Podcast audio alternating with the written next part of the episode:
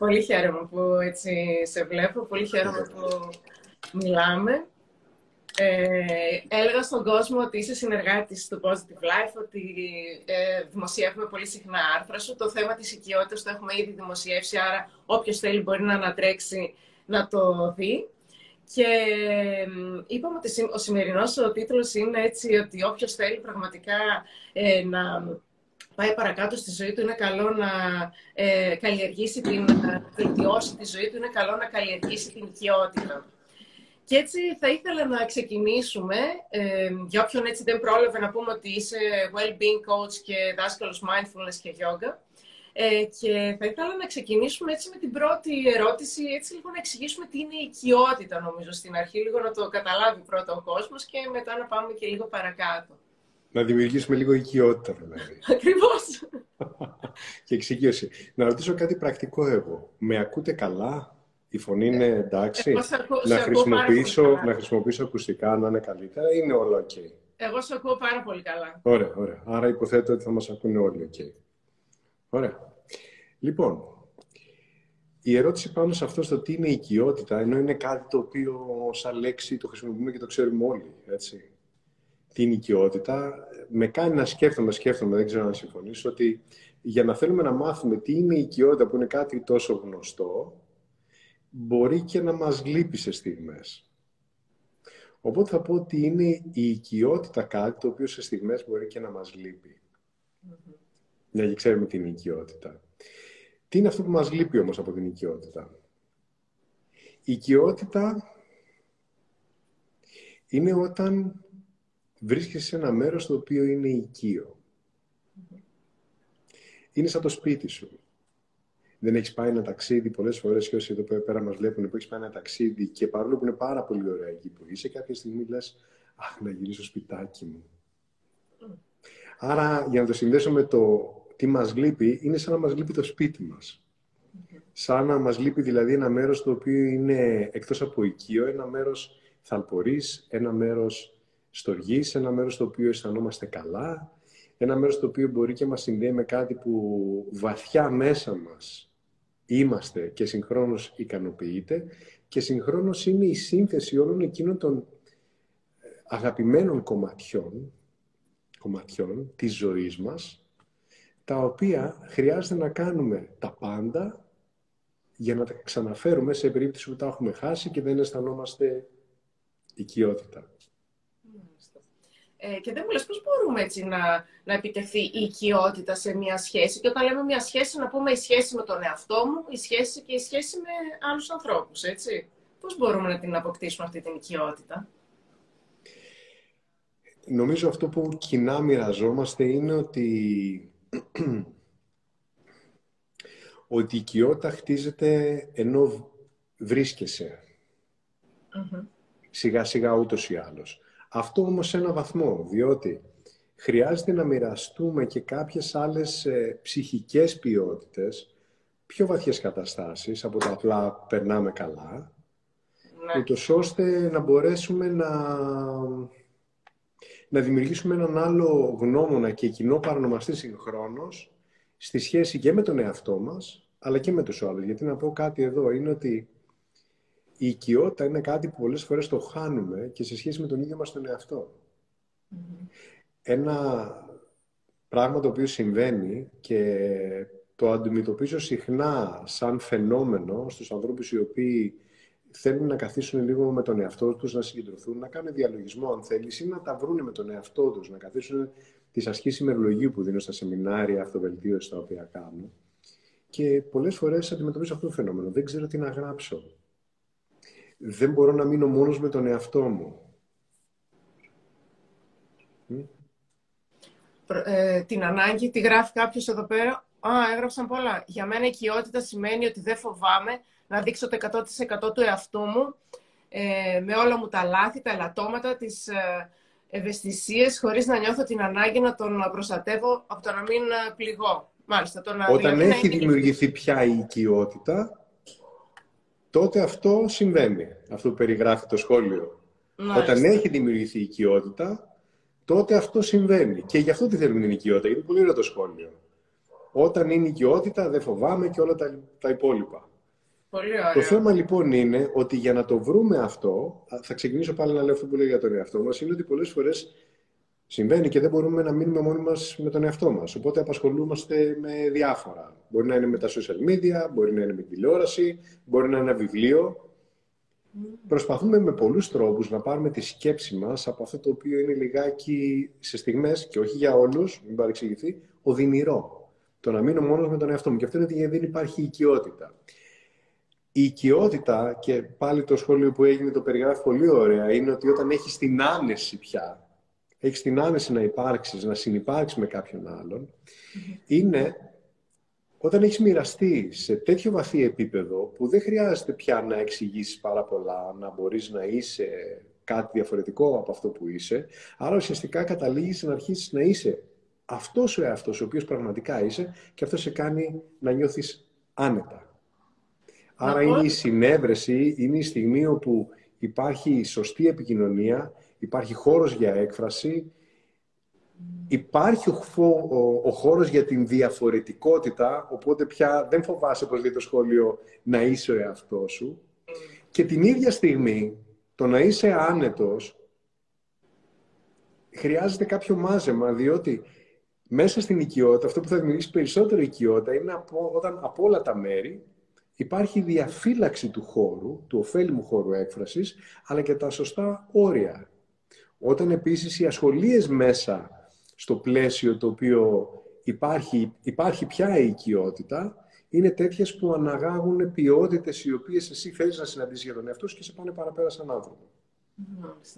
Και δεν μου λες, πώς μπορούμε να.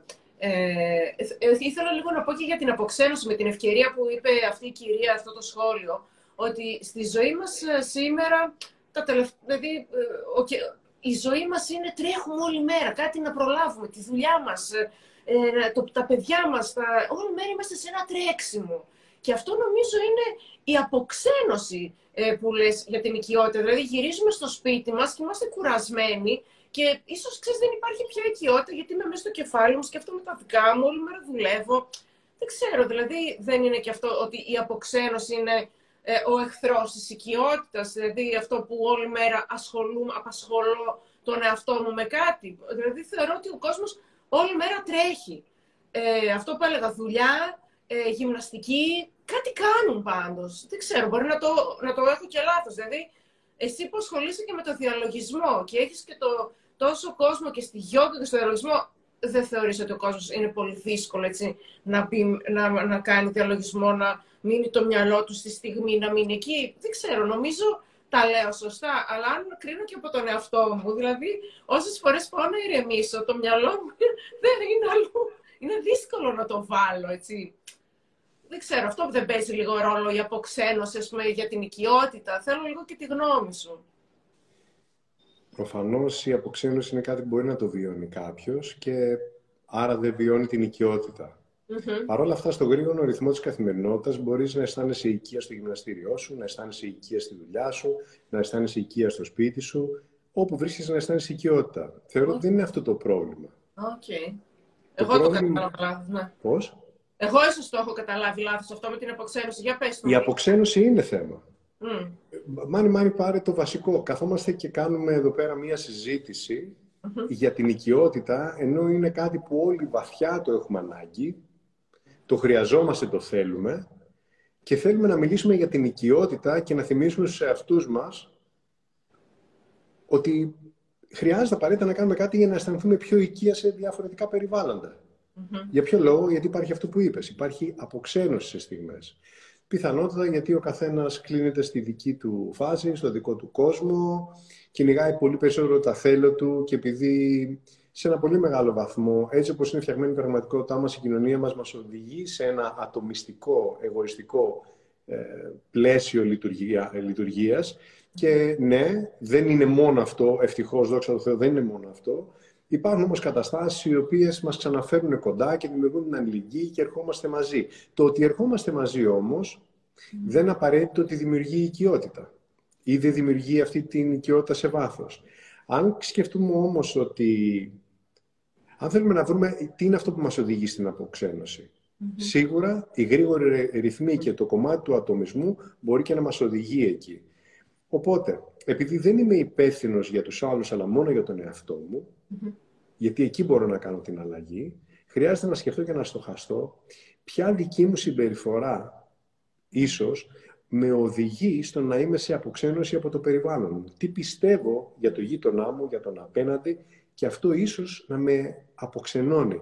Ή αν υπάρχει μία σημαντική πτυχή της ζωής μου για την οποία εγώ ενδιαφέρομαι και διακρίνω την αποξένωση, να πάρω την απόφαση να το αλλάξω. Αυτό δεν σημαίνει ότι άντε και καλά να πάω να κάνω παρέα με τον γείτονα, αλλά να είναι ξεκάθαρες οι αιτίες και οι λόγοι που επιλέγεις το κάτι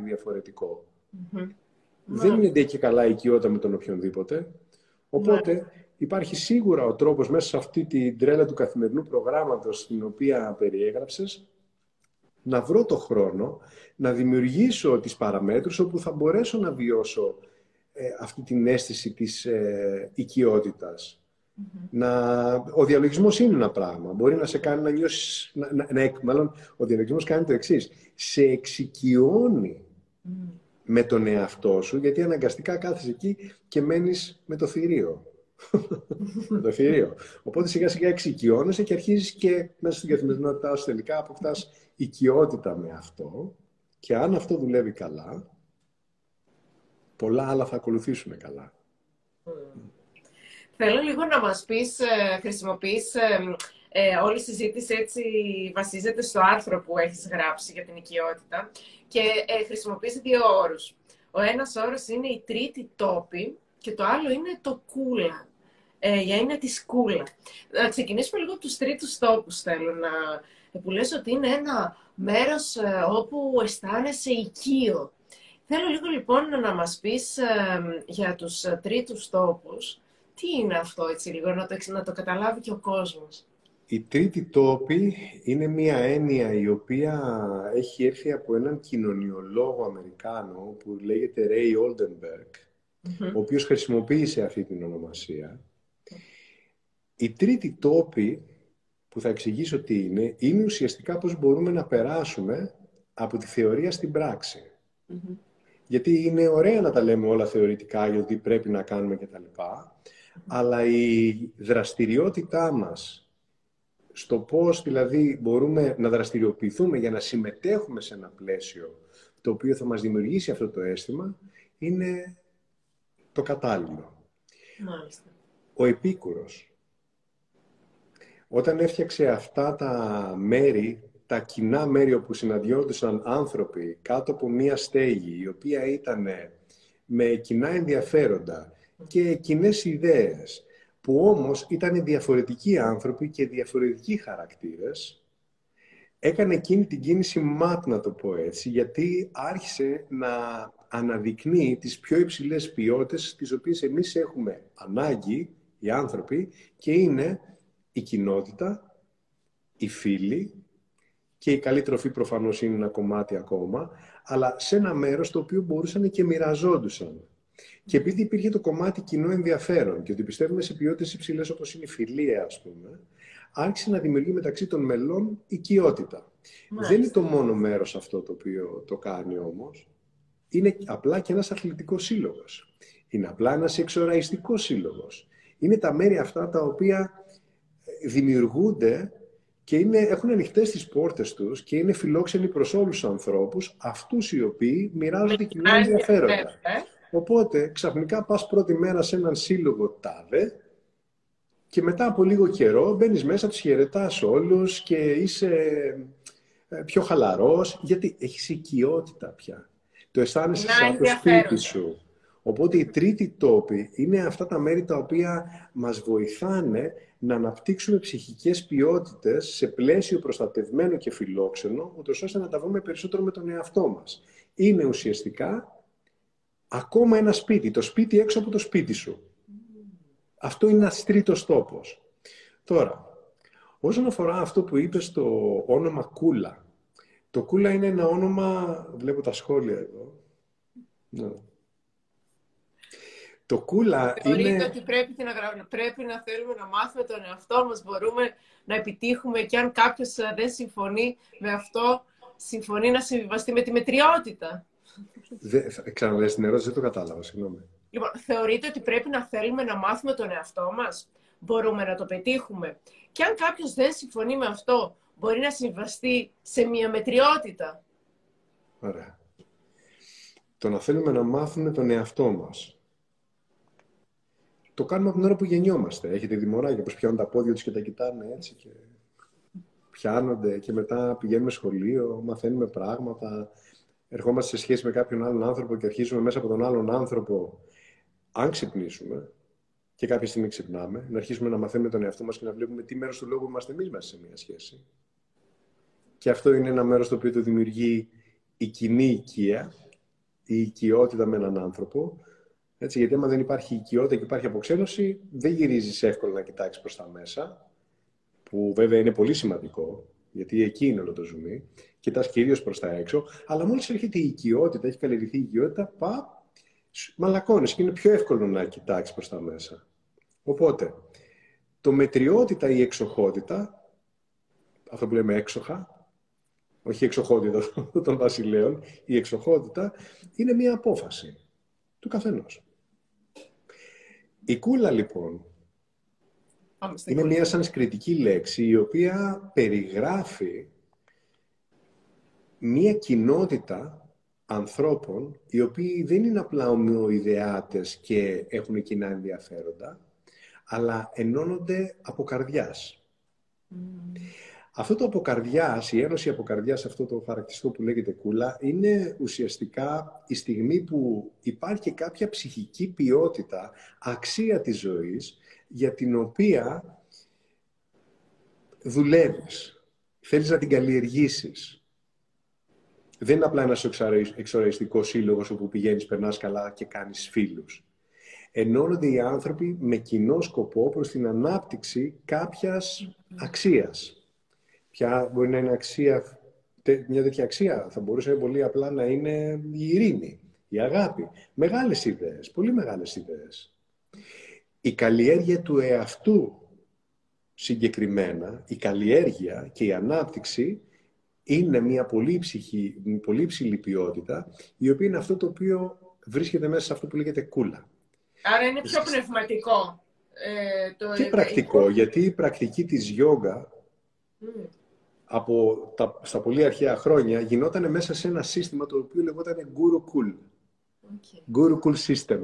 Λοιπόν, το Gurukul τι σημαίνει, ότι μαζεύεται ένα γκρουπ ανθρώπων σαν μια οικογένεια και ζει μαζί σε ένα σπίτι, στο σπίτι του δασκάλου. Τα παλιά τα χρόνια. Και λέγεται Gurukul αυτό το σύστημα. Δηλαδή, στην οικογένεια αυτού ο οποίος δίνει το φως. Γιατί γκουρού δεν σημαίνει δάσκαλος ακριβώς, τι είναι να το ονομάζουμε έτσι, ή να είναι κάποιος ειδήμων, λέμε, αυτός είναι γκουρούς στο είδος του, αλλά πραγματικά γκουρού σημαίνει αυτό που εσύ θα διαλέξεις να ακολουθήσεις, διότι σε παίρνει από το σκοτάδι στο φως. Δηλαδή, μαθαίνεις κάτι με λίγα λόγια. Και αυτό λέγεται γκουρού. Γκου Ρου. Το γκου σημαίνει σκοτάδι, το ρου σημαίνει φως. Άρα είναι η μετακίνησή σου από το σκοτάδι στο φως. Στον γκούρουκου λοιπόν στέκονται, μένουν μαζί με το δάσκαλο και λειτουργούν σαν μια οικογένεια. Τι τους ενώνει όμως; Αυτό που τους ενώνει είναι η καλλιέργεια. Η καλλιέργεια και η ανάπτυξη δυνατοτήτων οι οποίες είναι εγγενείς μέσα στον άνθρωπο, δεν λείπουν από εκεί και το μόνο που χρειάζεται είναι, όπως διάβασες πριν ένα σχόλιο, να ανακαλύψεις τον εαυτό σου, να μάθεις τον εαυτό σου και να προσφέρεις συγχρόνως τον εαυτό σου για το καλό του κόσμου. Γιατί τελικά το να στολιστείς με ένα σωρό παράσημα, παράσημα εισαγωγικά, έτσι, ε, με, μαθ, με μαθητεία, με, με, με, με δεξιότητες και να τα ξέρεις μόνο εσύ, δεν κάνουν τίποτα. Εγώ προσωπικά βρίσκω μόνο ένα σκοπό σε όλα αυτά τα οποία μπορεί να μάθει ένας άνθρωπος. Να τα μοιραστεί και αν από την εμπειρία του έχει μάθει κάτι και μπορεί να μάθει και ο δίπλα θα περνάμε ακόμα καλύτερα, γιατί γινόμαστε, περισσότεροι. Έτσι δεν είναι. Τι, Άρα, τι καλύτερος λοιπόν, σκοπός; Το, το cool είναι πιο βαθύ. Η τρίτη τόπη είναι ε, η ομάδα, βρίσκομαι έτσι σε κάποια, ας πούμε, στα γυμναστήρια. Ενώ το cool είναι κάτι πιο βαθύ. Έχει λίγο και το, την πνευματικότητα μέσα, το, όπως το καταλαβαίνω. Ναι, το όνομα κούλα συγκεκριμένα σημαίνει αυτό και χρησιμοποιείται και σε έναν τρόπο πέραν του παραδοσιακού πια. Έτσι, γιατί υπάρχουν κοινότητες που είναι ενωμένες από καρδιάς με τις ψυχικές ποιότητες που είπα. Και είναι και αυτό ένας τρίτος τόπος. Αυτό που είπε ο Όλτενμπεργκ είναι ότι ο τρίτος τόπος είναι αυτά τα μέρη που βρίσκουμε κοινό σημείο αναφοράς και είναι σαν ένα σπίτι έξω από το σπίτι μας. Και το πιο βασικό το οποίο έχει πει, γιατί βασίζεται στην κοινωνιολογία, είναι ότι αυτό το χρειαζόμαστε. Είναι κάτι το οποίο το έχουμε ανάγκη. Η οικειότητα η οποία δημιουργούν οι τρίτοι τόποι είναι το βάλσαμο που χρειάζεται η ψυχή. Την οικειότητα την χρειαζόμαστε βαθιά όλοι, την έχουμε ανάγκη, είναι απαραίτητο να την καλλιεργήσουμε, γιατί σε ένα οικείο περιβάλλον γινόμαστε η καλύτερη εκδοχή του εαυτού μας. Έχει πει ποτέ κανένας, εσύ που, που μιλάμε τώρα, ή από όλους όσους μας ακούνε, που να πει πήγα σε ένα μέρος και ένιωσα οικειότητα. Πω, πω ήταν τόσο οικία εκεί πέρα που ήθελα να σκοθώ να φύγω. Όχι βέβαια, το, το αντίθετο είναι. Η οικειότητα μας βοηθάει. Η οικειότητα βοηθάει να καλλιεργήσουμε την αγάπη στην καρδιά μας και όταν τροφοδοτηθούμε από αυτή την ένεση εισαγωγικά που μας δίνουν και οι τρίτοι τόποι, αλλά και ο δικός μας ιδιαίτερος χώρος, μπορούμε να φτιάξουμε ένα καλύτερο κόσμο. Είμαι δηλαδή πεπισμένος για αυτό. Το έχω δει να συμβαίνει πολλάκις. Να πάμε λίγο σε ακόμη μία ερώτηση. Ε, πώς μπορώ να αισθανθώ έτσι μεγαλύτερη οικειότητα με τα άτομα που ήδη συναναστρέφομαι; Δηλαδή, εγώ, ας πούμε, συναναστρέφομαι, για παράδειγμα, με τη μαμά μου, τον μπαμπά μου και με τους φίλους μου και έχω μία σχέση που αρέσουμε στον μπαμπά μου να μην τα λέω όλα, να τα κρύβω. Ε, στη μαμά μου να λέω πιο πολλά, στην θεία μου να μην λέω, στις ξαδε... Δηλαδή, πώς γίνεται λίγο τώρα αυτό; Έχω κάποιες σχέσεις, τις οποίες τις έχω μετά από τόσα χρόνια είναι αυτές οι σχέσεις. Πώς μπορώ να τις αλλάξω και να, γίνει, να έχω πιο πολύ οικειότητα; Μήπως αυτό που είπε η κυρία, να είμαι πιο εαυτός μου, να λέω την αλήθεια μου. Πώς γίνεται; Να το κάνω εγώ, πρέπει να το κάνει όμως και αυτός. Πρέπει... Πώς μπορώ λοιπόν να αλλάξουν ίσως κάποιες σχέσεις οι οποίες κάπως είναι μέχρι τώρα και να, να πάνε λίγο παρακάτω, να αποκτήσουν οικειότητα; Θα πω κάτι και θέλω να μου πεις αν την περίμενες την, την απάντηση αυτή. Η μεγαλύτερη οικειότητα στη συναναστροφή μας θα δημιουργηθεί όταν μάθουμε να ακούμε τον άλλον. Να μην συγκεντρωνόμαστε στο δικό μας το σαρκίον, δηλαδή τι θέλουμε να πάρουμε, αλλά να ακούσουμε τον άλλον. Γιατί αν ακούσουμε τον άλλον και δώσουμε προσοχή και ενδιαφέρον σε αυτά τα οποία λέει, ο άλλος μαλακώνει. Ακόμα και σε μια κατάσταση όπου μπορεί να υπάρχει εγκράτεια ή συστολή, σε ένα οικείο, σε εισαγωγικά όμως το οικείο, το περιβάλλον, όπως είναι η οικογένεια, μπορεί κάποια πράγματα να μένουν κρυφά γιατί αισθάνεσαι ότι ο άλλος δεν σε ακούει. Επειδή κάθε φορά που πας να πεις κάτι, μπορεί να αισθανθείς ότι σε κρίνει για αυτό που είσαι mm. ή σε επικρίνει. Ναι. Ότι δεν ζει από την ίδια οπτική τον κόσμο. Διαβάζει ένα άλλο χάρτη για αυτή την πραγματικότητα. Διότι με το που θα του μιλήσεις αρχίζει και λέει άλλα, προσπαθώντας να σε διορθώσει ή επουλώσει. Χωρίς να του έχει ζητηθεί κιόλας. Άρα, μπορεί αυτός ο χαρακτήρας που κάνει όλα αυτά τα ωραία τα οποία είπα, να είσαι εσύ. Άρα, ξεκίνα, όχι εσύ συγκεκριμένα, ναι, ναι, όχι, να είσαι εσύ. Άρα, πριν γυρίσουμε το δάχτυλο να δείξουμε έξω, χρειάζεται να δούμε εμείς αν ακούμε τον άλλο, να, να ακούμε τις ανάγκες του άλλου. Γιατί θα τον κάνουμε να αισθανθεί οικία και έτσι σε βάθος χρόνου θα αισθανθούμε και εμείς οικία. Δεν μπορούμε να περιμένουμε τον κόσμο να αλλάξει εκεί έξω πρώτα πρέπει να τον αλλάξουμε από εδώ μέσα. Πρέπει να γίνουμε καλοί ακροατές, να έχουμε έννοια, ενδιαφέρον, συμπόνια αν θέλεις που είναι μεγάλη λέξη, δηλαδή να κατανοήσουμε, να έχουμε συμπάθεια για τον άλλον. Δεν σημαίνει η συμπάθεια ότι ξέρεις αυτό, αχ, σε συμπαθωνέ σου, είχε καημένο. Όχι, είναι, είναι η στιγμή που συμμετέχεις, συμπάθεια και αρχίζω και, και νιώθω αυτό το οποίο ο άλλος προσπαθεί να εκφράσει, να περιγράψει. Και αυτό είναι μια βάση για οικειότητα σε όλες τις συναναστροφές. Αυτό πιστεύω. Ε, ωραία, άρα λοιπόν η οικειότητα στον χώρο του σπιτιού μας και να πούμε στο χώρο εργασίας είναι και εκεί τα ίδια, έτσι; Φαντάζομαι παντού τα ίδια είναι; Στο χώρο εργασίας είναι ακριβώς τα ίδια με μια διαφοροποίηση. επειδή ο χώρος εργασίας με διαφορετικούς τρόπους, ακόμα και αν υπάρχει μια κατανομή εργασιών, το job description όπως το λέμε, ε, η, ο ανταγωνισμός υπάρχει. Και δεν είναι αναγκαστικά ο ανταγωνισμός για τη διαφορετική θέση. Δεν είναι ο ανταγωνισμός για το ποιος θα πάρει τα περισσότερα λεφτά. Είναι αυτό το αίσθημα του δικαίου αδίκου. Του δικαίου του αδίκου, όπου θέλεις να μην σου πατήσει ο άλλος το χαλάκι σου. Και λόγω αυτών των συνθήκων να δημιουργείται αποξένωση, γιατί ο καθένας έχει τη δική του ατζέντα.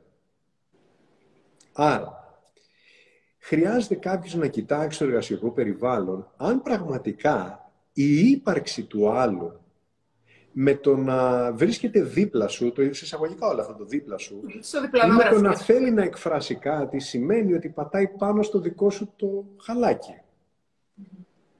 Μπορεί όχι απαραίτητα. Μπορεί να έχει μια αδεξιότητα. Μπορεί να μην μπορεί να εκφραστεί. Άρα πρέπει να κοιτάξουμε με προσεκτικό μάτι πώς θεωρούμε ως αλήθεια για τον εαυτό μας ότι πάει ο άλλος να μας προσβάλλει. Έχει δηλαδή προς εμάς και πάει να κάνει εισβολή, παρεμβολή και ό,τι άλλο είναι αυτό. Οπότε αυτό που θα προσθέσω εκτός από την ακρόαση είναι η κριτική σκέψη. Η κριτική σκέψη. Η κριτική σκέψη, επειδή δεν έχουμε τον χρόνο να την αναλύσουμε εδώ, ίσως ένα άλλο, σε μια άλλη συζήτηση, ε, μπορεί να δουλευτεί αρχικά με αυτό που ο Σοκράτης δίδαξε. Κάνε την ερώτηση και θεώρησε το ως αλήθεια αυτό που σου λέει ο άλλος και μάθε πώς ισχύει. Μπορεί μέσα εκεί, σε όλο αυτό το συνειρμό, να ανακαλύψεις μια δική σου πτυχή αυτού, η οποία μπορεί ακόμα και εσύ να μην συμφωνείς. Ή να είναι αυτή που προσβάλλει την κατάσταση και δημιουργεί την αποξένωση. Άρα η πράξη του να αρχίσεις να κάνεις αυτοεξέταση μέσω της κριτικής σκέψης και της ερώτησης που είναι η ακοή προς τον άλλον, μπορεί να αρχίσει να δημιουργεί οικειότητα. Μάλιστα. Πάντως αυτό το να ακούω, το άκουγα και σε ένα podcast. Πώς έτυχε τώρα σήμερα το πρωί, δεν ξέρω πώς γίνεται. Κάποιες φορές είναι κάποια πράγματα. Να, να τα ακούσεις ε, την ίδια μέρα δύο φορές είναι για να το ακούσω αυτό τώρα εγώ. Αυτό, ότι πρέπει να ακούω. Είναι πολύ σημαντικό αυτό. Με βοήθησε, εμένα μου άρεσε πάρα πολύ που μου είπες αυτό το να ακούμε, να είσαι ακροατής. Ε, να πάμε λίγο ίσως και να πούμε και για τον ίδιο μας τον εαυτό λίγα πράγματα τώρα. Δηλαδή, πώς μπορώ να αισθανθώ οικειότητα με το ίδιο μου το σώμα και τα συναισθήματά μου. Αυτά ίσως μπορώ να τα κάνω με τη γιόγκα, δεν ξέρω έτσι, λίγο να μας πεις και για τον εαυτό μας. Δηλαδή είπαμε για τη δουλειά μας, ναι. για το σπίτι μας, για τους γονείς μας, τώρα με τον εαυτό μας έτσι, με το σώμα μας, τα συναισθήματα, αυτό πώς... Θέλω να εξηγήσω κάτι και για, και για τους φίλους που μας ακούνε, για αυτό το yoga. Αυτό ναι. που λέμε η yoga, η yoga, η yoga. Γιατί όταν λέμε yoga, συνήθως το μυαλό μας πηγαίνει στις σωματικές στάσεις και σε αυτό που βλέπουμε να γίνεται, που μπορεί και εμένα να με έχει δει κάποιος να κάνω κάποιες θέσεις στο σώμα. Αυτό είναι ένα συγκεκριμένο κομμάτι πτυχή της yoga, η asana. Okay. Και είναι και ένα χειροπιαστό εργαλείο πρώτου, ε, πρώτου ενδιαφέροντος για τον περισσότερο κόσμο για να βρεθεί εκεί. Η γιόγκα όμως, σαν λέξη, είναι αυτό το οποίο περιγράφει ένα ολόκληρο φιλοσοφικό σύστημα, πολύ ευρύ και μεγάλο, με εξαιρετικές πρακτικές, οι οποίες έχουν μόνο ένα στόχο. Τη συνειδητοποίηση του ατόμου. Τη συνειδητοποίηση του εαυτού. Το self-realization, όπως στα αγγλικά λέγεται, ίσως η λέξη αυτή ναι, ταιριάζει. Να πω γιατί, για όποιους δεν, το, προφανώς οι περισσότεροι άνθρωποι ναι. ξέρουν αγγλικά, αλλά γιατί το λέω το realization στα αγγλικά; Μου αρέσει η λέξη, γιατί στην αγγλική το realization είναι μια σύνθετη λέξη, η οποία έχει το κομμάτι πράξη, που είναι το δεύτερο συνθετικό της λέξης, και το κομμάτι real το οποίο σημαίνει αληθινό. Άρα είναι να έρθεις σε επαφή και να κάνεις πράξη τον αληθινό σου εαυτό. Τώρα ποιος είναι ο αληθινός εαυτός; Θα πεις ότι αυτός ο άνθρωπος ο οποίος κυκλοφορεί και μπορεί να είναι και κακότροπος, είναι θυμώνει και τα λοιπά, δεν είναι αληθινός. Αληθινός είναι. Αλλά εδώ θα γυρίσω σε ένα άλλο νόημα της λέξης αλήθεια. Τι σημαίνει η λέξη αλήθεια; Η λέξη αλήθεια σημαίνει ότι όταν κάποιος δεν λέει ψέματα. Όχι. Η λέξη αλήθεια ετυμολογικά σημαίνει αυτό που σε ξυπνάει. Αλήθεια σημαίνει αυτό που σε ξυπνάει. Οπότε, αυτό το realization είναι να κάνεις αληθινά την πράξη του να συνηθίσεις με τον εαυτό σου με τρόπους που σε ξυπνάνε και συμμετέχεις καλύτερα σε αυτόν τον κόσμο. Και αυτό είναι η γιόγκα. Μάλιστα. Όχι η γιόγκα άσανα. Τώρα λοιπόν που εξήγησα τι είναι η γιόγκα και ευχαριστώ πολύ που με άφησες να απλώσω το χρόνο για τη γιόγκα γιατί τη χρησιμοποιούμε βιαστικά τη λέξη γιόγκα πολλές φορές και θα πω ναι, η γιόγκα τελικά με την εξήγηση που έκανα σε βοηθάει να έρθεις σε επαφή με τον εαυτό σου. Ναι, στο σωματικό κομμάτι σε βοηθάει να έρθεις σε επαφή με το σώμα σου. Αν σκεφτούμε όμως τη γιόγκα με ένα ευρύτερο τρόπο, ο οποίος φεύγει έξω από το στρωματάκι της γιόγκα, όπως το ξέρουμε κλασικά, ή από τα αναγνώσματα, ή από το διαλογισμό, ή και άλλα εργαλεία, τα πρακτικά εργαλεία. Και σκεφτούμε πώς μπορεί κάποιος να έρθει σε περισσότερο επαφή με τον εαυτό του. Εδώ είναι το κομμάτι που διδάσκει πάλι αυτή η φιλοσοφία η γιόγκα και ο Βούδας έχει υπάρξει, ο γνωστός Βούδας, ο Συντάρτα, αυτός ο σοφός άνθρωπος ο οποίος ε, δίδαξε όλα αυτά που στο μοντέρνο κόσμο τα λέμε mindfulness, το οποίο είναι να δίνεις προσοχή ουσιαστικά, είπε, ε, σαν τι πατάνα λέγεται, να κρατάς την προσοχή σου σε κάτι μέχρι να το καταλάβεις, με απλά λόγια, είναι να καθίσεις με τον εαυτό σου και να τον παρατηρήσεις προσεκτικά. Να πάρεις ένα τσάι, τον καφέ σου, ό,τι σου αρέσει τέλος πάντων, και να καθίσεις το πρωί για 5-10 λεπτάκια.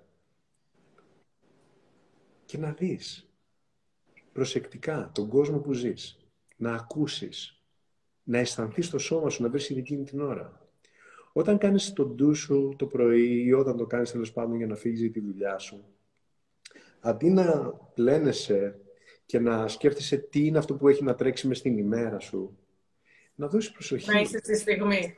Να δώσεις προσοχή στον εαυτό σου. Δεν ξέρω αν η εικόνα του δείχνει τώρα αυτό που δείχνει το χέρι. Έλας σε επαφή με τον εαυτό σου. Νιώσε πώ είσαι. Παρατήρησε τον εαυτό σου.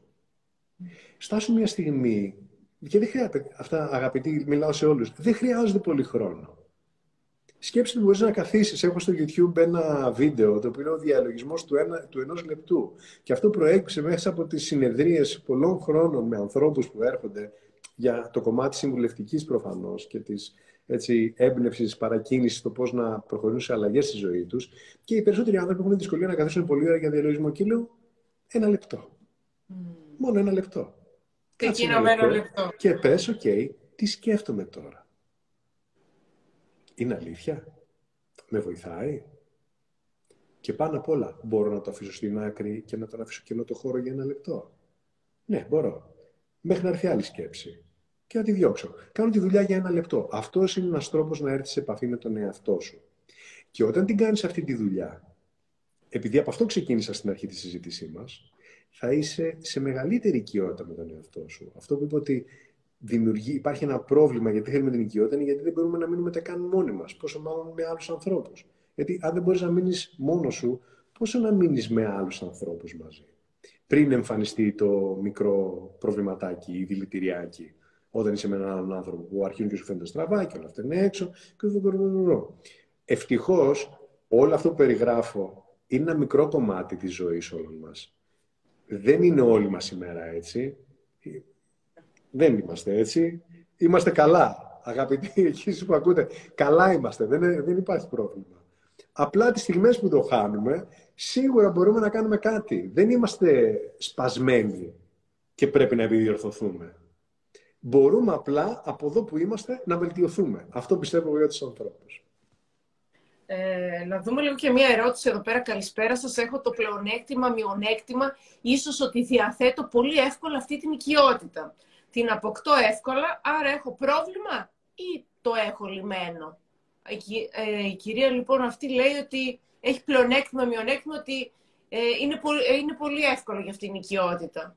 Εντάξει, καλό είναι αυτό. Αν μέσα στην οικειότητα δεν χάνεις τον εαυτό σου, δεν είναι πρόβλημα. Εάν το σχολιάζεις επειδή μπορεί η οικειότητα να σε κάνει να χάνεις τα όρια σου, τα μέτρα σου και τα σταθμά σου και να αναλώνεσαι μέσα σε διαφορετικά περιβάλλοντα, τότε χρειάζεται λιγάκι προσοχή, να το πω έτσι. Ναι, όχι με όλους έτσι. έτσι η οικειότητα ποτέ δεν είναι πρόβλημα. Το να είσαι ένας άνθρωπος ο οποίος μιλάς από καρδιάς και ανοίγεις και ξαφνικά αισθάνεσαι οικία σε κάθε περιβάλλον και κάνεις και τους άλλους να αισθάνονται έτσι, δεν είναι πρόβλημα. Ωραία. Δεν είναι πρόβλημα. Ε, και μια άλλη κυρία λέει προσαρμόζομαι γενικώς πολύ εύκολα σε ξένο περιβάλλον, γράφει μια κυρία. Εξαιρετικά. Να πούμε ότι δεν είναι καλό. Τέλειο είναι αυτό. Τέλειο. Μια, μια άλλη κυρία λέει... Είναι αυτό που διδάσκω στα σεμινάρια τα οποία... Συγγνώμη σε διακόπτω. Ναι, ναι, φυσικά. Αυτό που, τα, τα σεμινάρια τα οποία έχουν να κάνουν ε, με την ε, καλύτερη νοοτροπία, γιατί ουσιαστικά αυτό που κάνω, βοηθώ ανθρώπους να αποκτήσουν μια καλύτερη νοοτροπία, ούτως ώστε να έρθουν πιο κοντά σε αυτό που λένε βελτίωση ή αυτοβελτίωση, για τον εαυτό μας μόνοι μας τον βελτιώνουμε, αλλάζοντας νοοτροπία. Είναι ένα σημαντικό στοιχείο το οποίο και δουλεύουμε έμπρακτα. Τώρα βέβαια αυτά τα σεμινάρια εδώ και τα τελευταία δύο χρόνια γίνονται όλα online, όχι διαζώσεις, αλλά πολλά από αυτά τα οποία γίνονται ε, διαδραστικά μέσα στα ε, σεμινάρια είναι για να βοηθήσει τον κόσμο να έρθει σε πιο πολύ καλή, άμεση, γρήγορη επαφή. Mm. Δεν χρειάζεται να περάσει ο χρόνος μέχρι... Υπάρχει μια εγκράτεια η οποία σίγουρα χαρακτηρίζει πιο πολύ τις νέες ηλικίες σε σχέσεις, σαν παράδειγμα, λέει να τον πάρω τηλέφωνο ή να την πάρω τηλέφωνο ή είναι πολύ νωρίς. Τι πολύ νωρίς, παιδάκι μου. Κάνε αυτό που λέει η καρδιά σου. Mm. Και άμα δεν κάτσει, δεν έκατσε. Τι έγινε; Ωραία. Άμα είναι αυτό το κριτήριο, κάτι με πήρε νωρίς τηλέφωνο. Είναι από καρδιάς. Κάνε αυτό που θέλεις. Οπότε δεν είναι. Ξέρεις, αυτό, γιατί το λέω, θα βοηθήσει να προσαρμοστείς γρήγορα μέσα σε μια κατάσταση όταν έρθεις αληθινά. Και μια άλλη κυρία γράφει, ενδιαφέρον, ε, διαφέρουν οι θεωρίες από την πράξη. Άρα λοιπόν μας λέει ότι καλά τα λέμε εμείς, τώρα πώς γίνεται να τα κάνει πράξη. Διαφέρουν οι θεωρίες από την πράξη. Ε, έτσι, ναι, ότι τα διαβάζουμε, τα ακούμε, αλλά άλλα ναι, ναι. γίνονται στην πράξη. Νομίζω ότι, αν μπορεί να μην ήταν στην παρέα μας πριν, αλλά είναι αυτό ακριβώς που είπα. Είπα ότι η τρίτη το τρόπη είναι ο τρόπος που από τη θεωρία περνάμε στην πράξη. Άρχισε να συμμετέχεις. Το μένω στη θεωρία ή στην πράξη είναι υποκειμενικό. Είναι αυτό που ο καθένας διαλέγει για τον εαυτό του. Θεωρία είναι αυτό που κάνουμε, Σκοπό όμως έχει να εμπνεύσει κάποιον, αν δεν αισθάνεται οικία στο περιβάλλον του, το κάθε διαφορετικό περιβάλλον, να το βάλει σε βράση. Δεν μπορεί να το κάνει κανένας άλλος για σένα. Μόνος εσύ μπορείς να βάλεις από τη θεωρία στην πράξη τον εαυτό σου. Έτσι δεν είναι. Και μία άλλη κυρία από κάτω ακριβώς αυτό γράφει ότι είστε ο καλύτερος, μας βοηθάτε τόσο πολύ χωρίς να το ξέρετε, κύριε Κωνσταντίνε. Άρα λοιπόν η απάντηση ήρθε από κάτω. Από μία κυρία από κάτω. Ε, ακόμη μία έτσι, να πούμε, γράφει ένας κύριος, ακολουθώ τον Κωνσταντίνο στο Spotify και όταν βγαίνω να περπατήσω στο δάσος απέναντι από το σπίτι μου, ζω στη Σουηδία, ακούω τα podcast του και με εμπνέει πολύ. Είναι εξαιρετικός. Αυτό που θέλω να πω είναι ότι και εγώ από την καραντίνα ξεκίνησα και εγώ να ακούω έτσι podcast και συμφωνώ με την κυρία ότι είναι πάρα πολύ ωραίο όταν βγαίνεις έξω και πόσο στη φύση, έτσι μας ακούν και από τη Σουηδία, τι ωραία, να ακούσει ένα podcast και πραγματικά να, έτσι, από το να ακούσει ίσως κάποια μουσική ή κάτι αυτά που ξέραμε τόσα χρόνια να, να κάνουμε και ε, που πραγματικά σε βοηθάνε, έτσι. Να πούμε και αυτά, έτσι, που ναι. να τα ακούει και άλλος κόσμος που όλα, βοηθάνε. Όλα, όλα, όλα χρειάζεται. Χρειάζεται μια ισορροπία, γιατί ξέρεις, άμα ακούς όλη την ημέρα, κάθε μέρα podcast, Ξέρεις, μπορεί η υπερπληροφόρηση, ούτε αυτό είναι πολύ καλό πράγμα. Να ακούμε και λίγο μουσικούλα, να ακούμε και λίγο podcast. Ισορροπία χρειαζόμαστε. Ισορροπία. Εγώ κάποια στιγμή εδώ, όπως κοιτάω, είδα ένα, ε, ένα, πώς το λένε, ένα σχόλιο, ναι. το οποίο λέει ότι κι αν εκμεταλλευτούν οι άλλοι την οικειότητα. Την οικειότητα δεν μπορούν να την εκμεταλλευτούν. Κανένας δεν μπορεί να εκμεταλλευτεί την οικειότητα. Την καλοσύνη σου και την ανοιχτή σου καρδιά μπορεί να την εκμεταλλευτεί κάποιος. Γιατί όταν είσαι καλοσυνάτος και έχεις ανοιχτή καρδιά, ουσιαστικά ανοίγεις μία πόρτα και μπορεί να μπει ο άλλος μέσα. Αλλά εκεί είσαι. Κλείς την πόρτα. Άμα βρέχει θα κάτσεις με ανοιχτό παράθυρο. Τέλεια. Ε, καλό φως και αγκαλιές σας θέλω από την Καβάλα. Μας γράφει έτσι ε, καμία κυρία. Ε, και εγώ τον ακούω παντού και πάντα. Είναι η ψυχοθεραπεία μου. Γράφει ε, ένας κύριος, κυρία. Μεγάλο κεφάλαιο οικειότητα. Αυτό που θέλω να ρωτήσω τον αξιαγάπητο Κωνσταντίνο είναι αν δεν σου βγαίνει αυθόρμητα οικειότητα, πρέπει να κάνω δουλειά για να το αποδεχτώ. Η οικειότητα είναι κάτι το οποίο καλλιεργείται. Σε, ένα, σε ένα βαθμό καλλιεργείται. Δηλαδή, πρέπει, όπως περιγράψαμε όλη την ώρα, να υπάρξουν κάποιες συνθήκες. Θα φέρω ένα παράδειγμα έτσι του φυσικού κόσμου και απλό και μπορούμε να καταλάβουμε τι σημαίνει αυτό. Ας υποθέσουμε ότι κάποια στιγμή πήγατε σε ένα δικό σας σπίτι καινούριο. Όχι το αγοράσατε, το νοικιασατε Παρόλο που μπορεί να σας στέργεζε από την αρχή και να πείτε «Α, αυτό είναι το σπίτι μου», μέχρι να γίνει το σπίτι σου, θέλει λίγο χρόνο. Πρέπει να καλλιεργηθεί η οικειότητα, γιατί μέσα σε αυτό το χώρο αποκτάς συνήθειες, mm έχεις τα δικά σου προσωπικά αντικείμενα, οπότε δημιουργείται ένα καλό έδαφος μέσα από το οποίο μπορεί ένας άνθρωπος να αρχίσει να βρίσκει εκείνα τα συστατικά που θα τον κάνουν τελικά να το αισθανθεί. Άρα δεν είναι αυθόρμητο. Η οικειότητα δεν είναι κάτι αυθόρμητο. Αυθόρμητα μπορεί να οδηγηθείς σε μία επαφή γιατί αισθάνεσαι, ξέρετε έχουμε πολλές κεραίες εμείς οι άνθρωποι, ε, αισθάνεσαι ότι είναι ένα καλό έδαφος για εσένα. Κάποιες φορές είναι έτσι, κάποιες φορές μπορεί να μην είναι έτσι. Για τις περιπτώσεις που είναι έτσι, αυτός ο αυθορμητισμός ίσως είναι ένα καλό πάτημα, ούτως ώστε να αρχίσει να δημιουργείται η οικειότητα. Αλλά η οικειότητα δεν είναι αυθόρμητο πράγμα. Χρειάζεται έναν οίκο για να υπάρξει η οικειότητα. Η οικειότητα. Για να το κάνεις οίκο σου, θέλει λίγο καλλιέργεια. Θέλει καλλιέργεια. Ε, γράφει και άλλη μια κυρία πόσο οικείος είσαι με την υπέροχη έκφραση.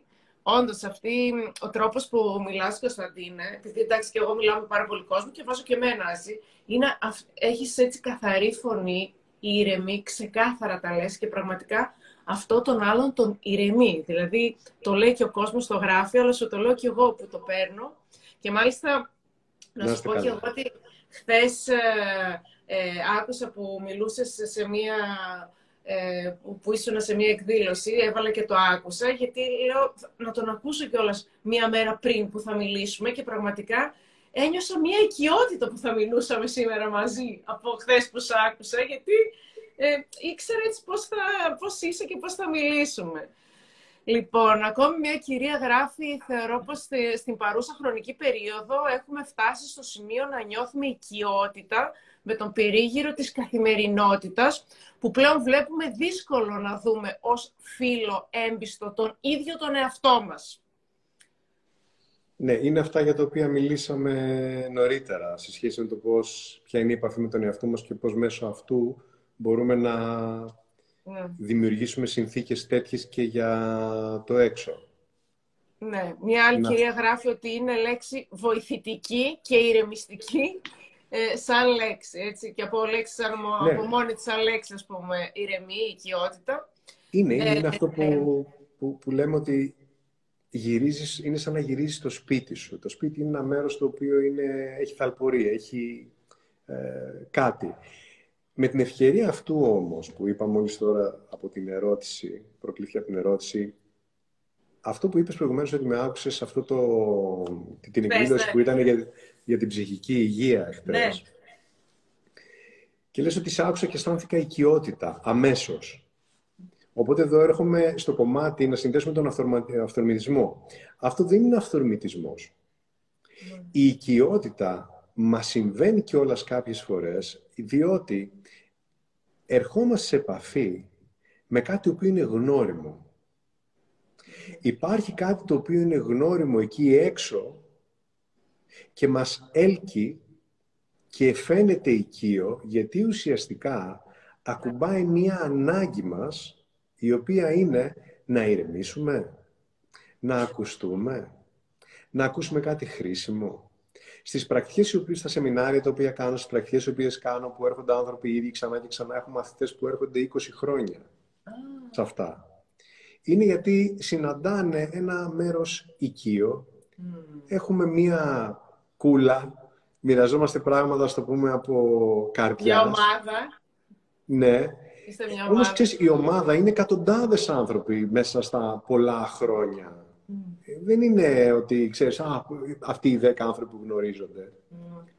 Και τι γίνεται εκεί πέρα; Ερχόμαστε και το περιβάλλον γίνεται οικείο διότι αρχίζονται και συμπληρώνονται μέσα μας τα διαφορετικά puzzle τα οποία ε, κουνιόμαστε μέσα στη ζωή μας, μέσα στην ημέρα μας, φεύγουμε από το πρωί από το σπίτι μας, πηγαίνουμε στη δουλειά μας και χαλάει λιγάκι αυτό το puzzle μπορεί και να ανακατευτεί κιόλας ή αποσυνδέονται τα κομματάκια του και μετά γυρίζει στο σπίτι, πατάς το γνώριμο διακόπτη, φοράς τη γνώριμη ζακέτα και ξαφνικά αισθάνεσαι οικία. Οπότε πολλές φορές κάποια λόγια έρχονται και δουλεύουν σαν καταλήτης οικειότητας μέσα μας, διότι ικανοποιούν κάτι το οποίο χρειαζόμαστε τόσο πολύ και αυτό το κάνει γνώριμο.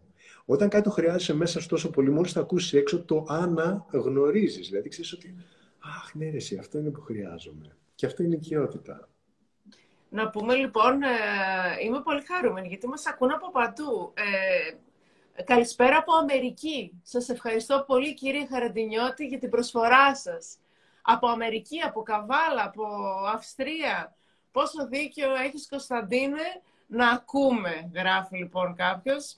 Μα τι όμορφα που τα παρουσιάζετε. Συμφωνώ με όλα. Η κριτική, ευχαριστώ πολύ. Η κριτική είναι το εμπόδιο στη συναναστροφή και ειδικά στην οικειότητα. Η κριτική. Ναι, αυτό που είπαμε νωρίτερα. Το, ναι, επειδή το είπες... Ναι. Οπότε, αν θέλουμε να αισθανθούμε οικειότητα σε κάποιο περιβάλλον, είναι πολύ σημαντικό να πάρουμε μην... πρώτα το ρόλο εμείς του ενεργού ακροατή. Και να μην κάνουμε κριτική. Ο ενεργός ακροατής δεν είναι απλά ένας καλός ακροατής σε αυτήν την περίπτωση. Και έχω ένα βίντεο στο κανάλι μου στο YouTube που μιλάω για την ακροαση Ο ενεργός ακροατής είναι ο ακροατής ο οποίος μπορεί και στέκεται και ακέραια αναγνωρίζει το συνέστημα το οποίο υπάρχει. Δεν το ονομάζει για να το κριτικάρει, κατηγοριοποιήσει ή και επικρίνει, αλλά εδώ πάμε στο άλλο άκρο. Ενεργός ακροατής είναι αυτός ο οποίος ακούει το συνέστημα και μπορεί να αναγνωρίσει τι συμβαίνει στον άλλον πίσω από τα λόγια. Και δεν χρειάζεται να κάνεις τη, τη δική μου τη δουλειά για να μπορείς να καταλάβεις κάποιον άνθρωπο. Δεν μιλάω σε ένα συγκεκριμένα. Ναι. Και στο, σε όλους σας εδώ. Ε, OK, okay, εγώ είμαι εκπαιδευμένος να ακούω με ένα διαφορετικό τρόπο, αλλά όλοι οι άνθρωποι το έχουμε έμφυτο, γι' αυτό και υπάρχει αυτό που κάνω εγώ.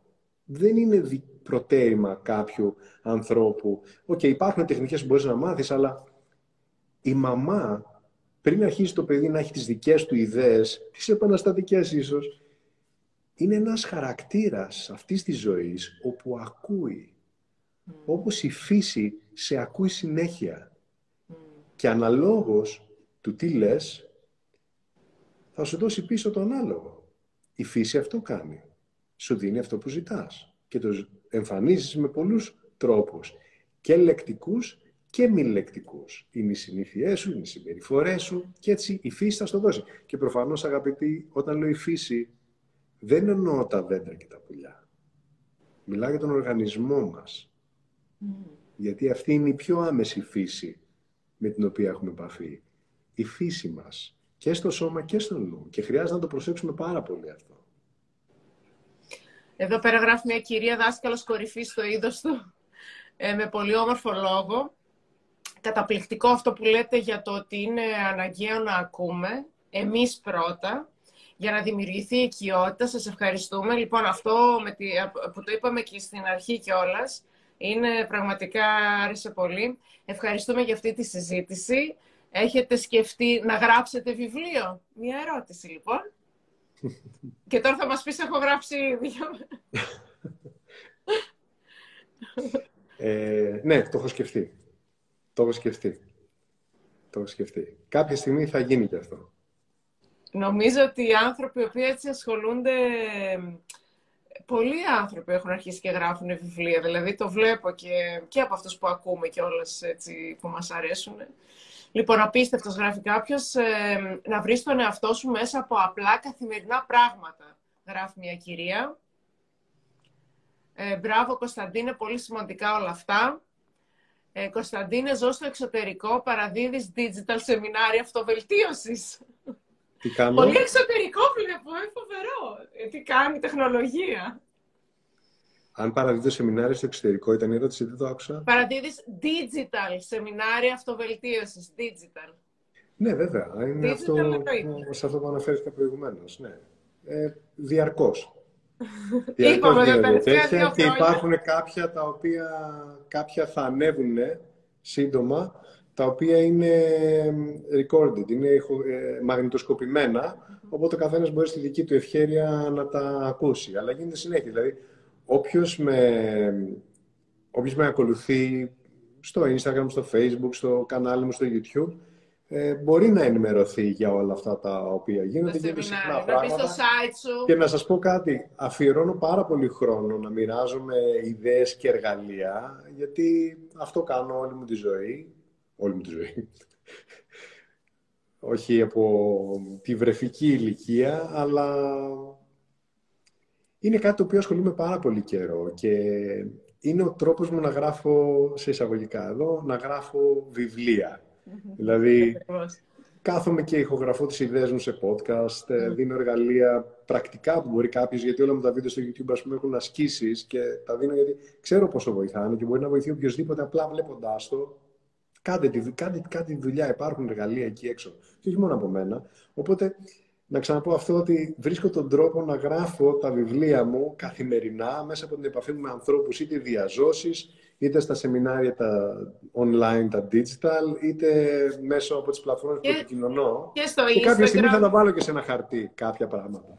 και στο Instagram α, έχεις σε κάθε πρωί που βλέπω, ακούω και εγώ και στο Facebook και στο Instagram το μάντρα της ημέρας. Έχει πολλά, έχεις πολλά βοηθητικά πραγματάκια έτσι για να ακούει κάποιος κάθε μέρα και να βοηθιέται. Λοιπόν, ε, λέει μια κυρία ότι πολλοί, εκμε- ε, μπο- πολλοί μπορεί να εκμεταλλευτούν την οικειότητα. Ο κόσμος φοβάται να έχει οικειότητα, έτσι, να είναι ο εαυτός της ίσως και να φεθεί. Ε, Βλέπω υπάρχει φόβος, ε. Ε, Είναι αυτό το οποίο το απάντησα προηγουμένως και είπα ότι δεν, την οικειότητα δεν μπορεί να την εκμεταλλευτεί κάποιος. Να το θυμίσω. Φοβούνται, ναι. Την καλοσύνη σου και την ανοιχτή σου καρδιά μπορεί να την εκμεταλλευτεί κάποιος γιατί ουσιαστικά ανοίγεις μία πόρτα. Μμμ. Έτσι δεν είναι; Αν... Και φέρω το παράδειγμα, αν θυμάσαι, που λέω: Αν βρέχει έξω, κλείσει την πόρτα, κλείσει το παράθυρο. Η οικειότητα δεν εκμεταλλεύεται. Η οικειότητα είναι κάτι που καλλιεργήσει για τον εαυτό σου με τη συμμετοχή άλλων ανθρώπων, αυτούς που θα επιλέξεις. Είτε αυτό είναι μέσα στο σπίτι σου για να φτιάξεις καλύτερες σχέσεις με τους δικούς σου ανθρώπους, είτε θα πας να το βρεις, όχι αντί αυτού. Το σπίτι είναι πολύ σημαντικό, η οικογένεια είναι πολύ σημαντική, να το βρεις και σε τρίτους τόπους. Σε τρίτους τόπους, ναι, ακριβώς. Με αυτό που είπαμε, με άτομα τα οποία έχουμε κοινά ενδιαφέροντα. Ε, χαιρετισμούς από Γερμανία. Καλά, γίνεται χαμός. Ε, τα ξέρει ο Κωνσταντίνος. ε, έχει δώσει φως στις ψυχές μας χρόνια τώρα, παρόλο που είναι τόσο νέος. Γράφει μια κυρία. Σας ευχαριστώ πολύ για, τον, για, για, το πολύ για το τόσο νέο, σε ευχαριστώ πολύ. Πολλά χρόνια, αλλά τόσο νέος, έτσι. Λοιπόν, ευχαριστούμε, συγχαρητήρια. Ε, μ, είμαι νέα μαμά και με έχουν βοηθήσει πολύ οι συμβουλές σας.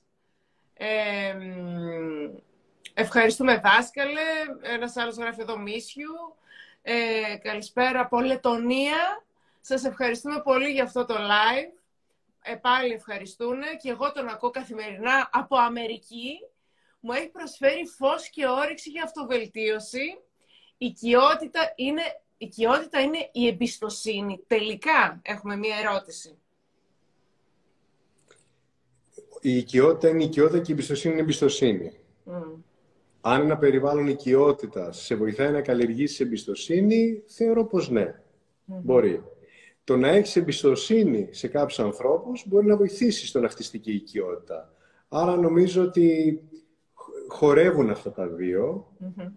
δεν αλληλοσυμπληρώνονται όμως, γιατί μπορεί να έχεις εμπιστοσύνη στο λογιστή σου, αλλά να μην έχεις οικειότητα. Φοβερό παράδειγμα. Ναι. Ήταν πολύ καλό το παράδειγμα. Ο λογιστής ειδικά χρειάζεται να έχει εμπιστοσύνη. Τέλειο. Ε, γράφει εδώ μια κυρία, είσαι φοβερός ομιλητής, συνέχισε καλή δουλειά. Καλησπέρα δάσκαλε, ε, φυλάκια, καρδούλες. Καλησπέρα σε όλους. Ναι. Ε, τρόποι δημιουργίας οικειότητας με τους άλλους. Ίσως το είπατε νωρίτερα και δεν το άκουσα. Αυτό που είπαμε με τον ακούμε. Ε, ναι, είναι αυτό που λέμε ουσιαστικά όλη την ώρα. Είναι με τον εαυτό μας και με τους αλλους Είναι να διακρίνουμε τις ανάγκες μας, να μπορούμε να είμαστε καλοί ακροατές, mm. ούτως ώστε να δημιουργήσουμε συνθήκες σύμπνοιας. Θα, θα, καμιά δυο ακόμη ερωτησούλες, γιατί νομίζω ότι κλείνουμε την ώρα και δεν ξέρω, νομίζω στην ώρα μπορεί να. Λοιπόν, τι γίνεται όταν αυτή η οικειότητα μπορεί να παρερμηνεύεται από το αντίθετο φύλλο. Φιλιά από την ύδρα. Δηλαδή πρέπει να καθίσουμε να γράψουμε, γίνεται από την ύδρα. Αν παρερμηνεύεται η οικειότητα από, από το, το αντίθετο φύλλο.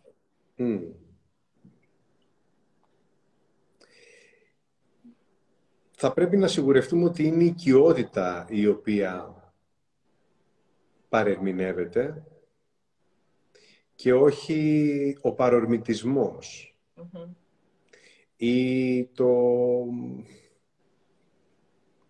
το άνοιγμα με έναν τρόπο που ο άλλος δεν είναι συνηθισμενος Το, το ψυχικό άνοιγμα, έτσι, ε, η, η όρεξη για συμμετοχή, στο οτιδήποτε,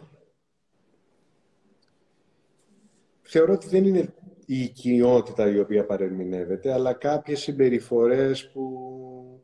Τώρα, να πω κάτι εδώ πέρα, υπάρχει μια διάκριση και έρχεται από, αυτό το, από αυτή την ατάκα που λέει αποκτήσαμε πολύ οικειότητα εδώ πέρα. Παραγνωριστήκαμε.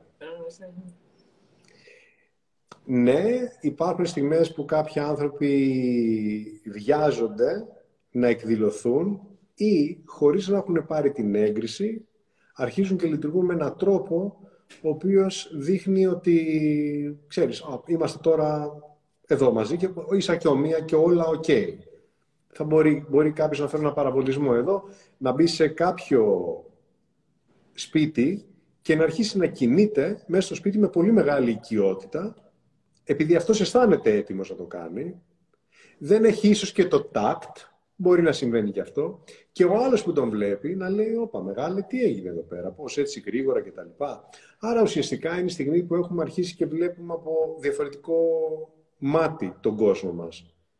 Σε αυτό δεν μπορούμε να επέμβουμε ίσως με τρόπο που θα πούμε κόψει την οικειότητα ή να μην είναι οικειότητα, να μην έχεις οικειότητα, βάλε φρένο τελικά δεν είναι η έννοια η οποία αναλύουμε η οικειότητα ως αυτό που χρειάζεται να καλλιεργήσουν οι άνθρωποι. Είναι ένα κεκτημένο δικαίωμα που κάποιοι άνθρωποι αποκτούν μέσα σε κοινούς χώρους που είναι συμπεριφορές έως και βίαιες. Δηλαδή έρχονται μέσα επεμβατικά Από την άλλη όμως μπορεί να μην είναι έτσι και απλά ο άλλος, το άλλο μέρος να έχει μεγάλη εγκράτεια ή μεγάλη συστολή. Άρα δεν μπορούμε να πούμε που είναι η αλήθεια εδώ, παρά μόνο σε πολύ συγκεκριμένα παραδείγματα. Θα πω όμως πάλι ότι σε κάθε περίπτωση η οικειότητα η οποία συζητάμε εδώ είναι κάτι το οποίο χρειάζεται να το καλλιεργήσουμε εμείς οι άνθρωποι γιατί το έχουμε ανάγκη για να βρούμε τους τρόπους να το καλλιεργήσουμε. Όχι να πάμε να κατσικωθούμε στο σπίτι κάποιου αλλού ενώ ο άλλος δεν θέλει γιατί εμείς αισθανόμαστε οικειότητα. Γίνονται και αυτά λοιπόν. Σωστά. Πρέπει λοιπόν αυτό να είσαι συνέστηση, να καταλαβαίνεις πώς νιώθει και ο άλλος. Ακόμη μία ερώτηση είναι να μας πει ο Κωνσταντίνος για την κατάθλιψη. Θα ήθελα να, να μάθω τι γνώμη έχει ο Κωνσταντίνος για την κατάθλιψη. Μία ερώτηση.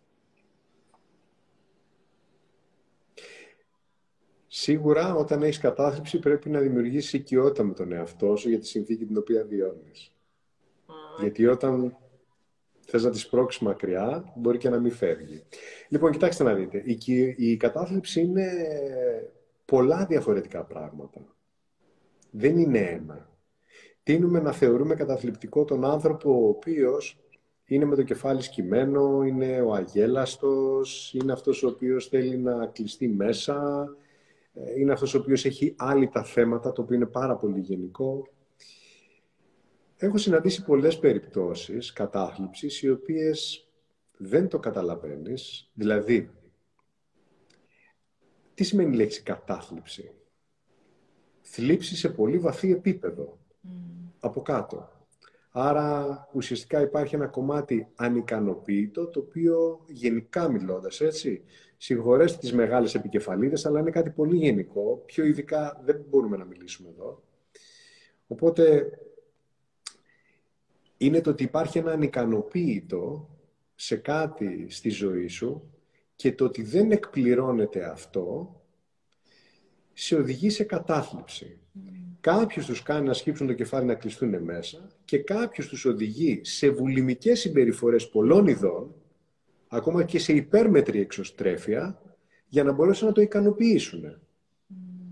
Και είναι αυτό που βλέπεις ανθρώπους να γυρνάνε στην κυριολεξία σαν τη σβούρα από μέρος σε μέρος και από περιοχή σε περιοχή και από άνθρωπο σε άνθρωπο, από σχέση σε σχέση, από πιάτο σε πιάτο, ενώ φαίνονται large και γαλαντόμοι, αλλά ουσιαστικά είναι σε κατάθλιψη. Και δεν θα τους δεις ποτέ θλιμμένους. Υπάρχει και αυτό. Τώρα, αν αυτό κατά κόσμο το ονομάζουμε κατάθλιψη, μπορεί και όχι. Έχοντας μιλήσει με πολλούς επιστήμονες ψυχής υγείας και ψυχιάτρους, ε, μέσα από πολύ στοχασμό και δουλειά, έχω καταλήξει και προφανώς με τη συμμετοχή στις συζητήσεις και των άλλων ανθρώπων, των ειδικών, ότι η κατάθλιψη είναι κάτι πιο γενικό και χρειάζεται να το προσεγγίσουμε σε σχέση με τα φαινόμενα αρχικά και δεύτερον, μέσα από συζήτηση να δούμε ποια είναι η πηγή του προβλήματος, γιατί δεν μπορούμε να τα ονομάσουμε και όλα κατάθλιψη, ακόμα και αυτά που περιέγραψα εγώ, θέλει μια πιο ειδική ματιά. Αυτό που θα μπορούσα να προσθέσω είναι ότι η γνώμη μου για την κατάθλιψη είναι ότι είναι κάτι το οποίο καταπολεμείται όταν αρχίσει ο άνθρωπος και έχει καλή επαφή με, το, με τα δρόμενα του μυαλού του και με ποιο τρόπο το δημιουργεί αυτό το πράγμα. Γιατί ακόμα και σε ανθρώπους που έχουν κατάθλιψη έντονη με φαινόμενα, και δεν μιλάω για ε, ε, βαριές παθολογικές καταστάσεις, αλλά με φαινομενικά έτσι βαριά κατάθλιψη, έχω δει ανθρώπους οι οποίοι σε διαφορετικό περιβάλλον ή σκηνικό δεν μπορούσαν να αναπαράγουν την κατάθλιψή τους. Όταν τους προκαλέσει τους ανθρώπους αυτούς σε ένα διαφορετικό πλαίσιο, με άλλες, με άλλες σκανδάλες δεν μπορούν να παράγουν ξανά το ίδιο πράγμα. Άρα αυτό εμένα μου έχει δείξει ότι αυτός ο οποίος κατάθλιψη δεν έχει παντού και πάντα κατάθλιψη. Θα πω ένα πολύ απλοϊκό παράδειγμα εδώ. Μπορεί να έχετε κι εσείς όλη την εμπειρία. Εδώ. Έχετε πει ανέκδοτο σε άνθρωπο που είχε κατάθλιψη και να έχει γελάσει. Δεν ακούει, ε. Τι; Όχι. Να του έχετε πει ανέκδοτο. Ξέρεις έναν άνθρωπο που έχει ένα φίλος που έχει κατάθλιψη, παιδί μου. Και ακούει, και ακούει ένα ανέκδοτο, του λες ένα ανέκδοτο και γελάει με το ανέκδοτο. Εγώ δεν μπορώ να σκεφτώ. Για πες μας την εμπειρία σου. Έχεις συναντήσει ποτέ κάποιον άνθρωπο με κατάθλιψη; Με ελαφριά μορφή ή βαρύτερης μορφή; Κατάθλιψη. Έχεις συναντήσει ποτέ κάποιον άνθρωπο; Η αλήθεια είναι ότι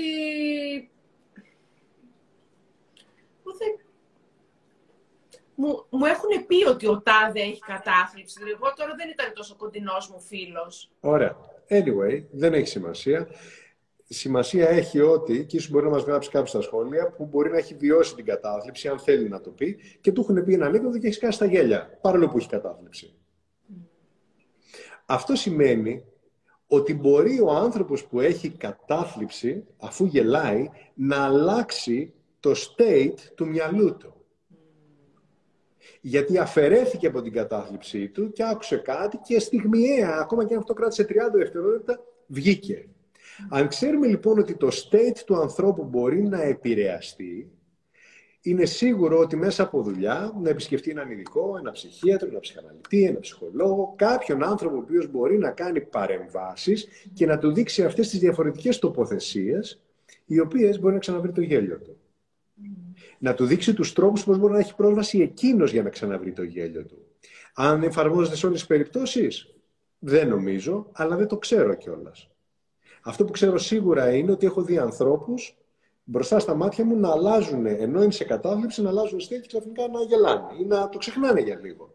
Άρα η ερώτηση είναι πώς μπορούμε να βρούμε τους τρόπους να κάνουμε τον άνθρωπο να αφήσει αυτό το μοντέλο και να λειτουργήσει σε ένα άλλο μοντέλο. Γιατί Θα χρησιμοποιήσω λοιπόν εδώ την οικειότητα.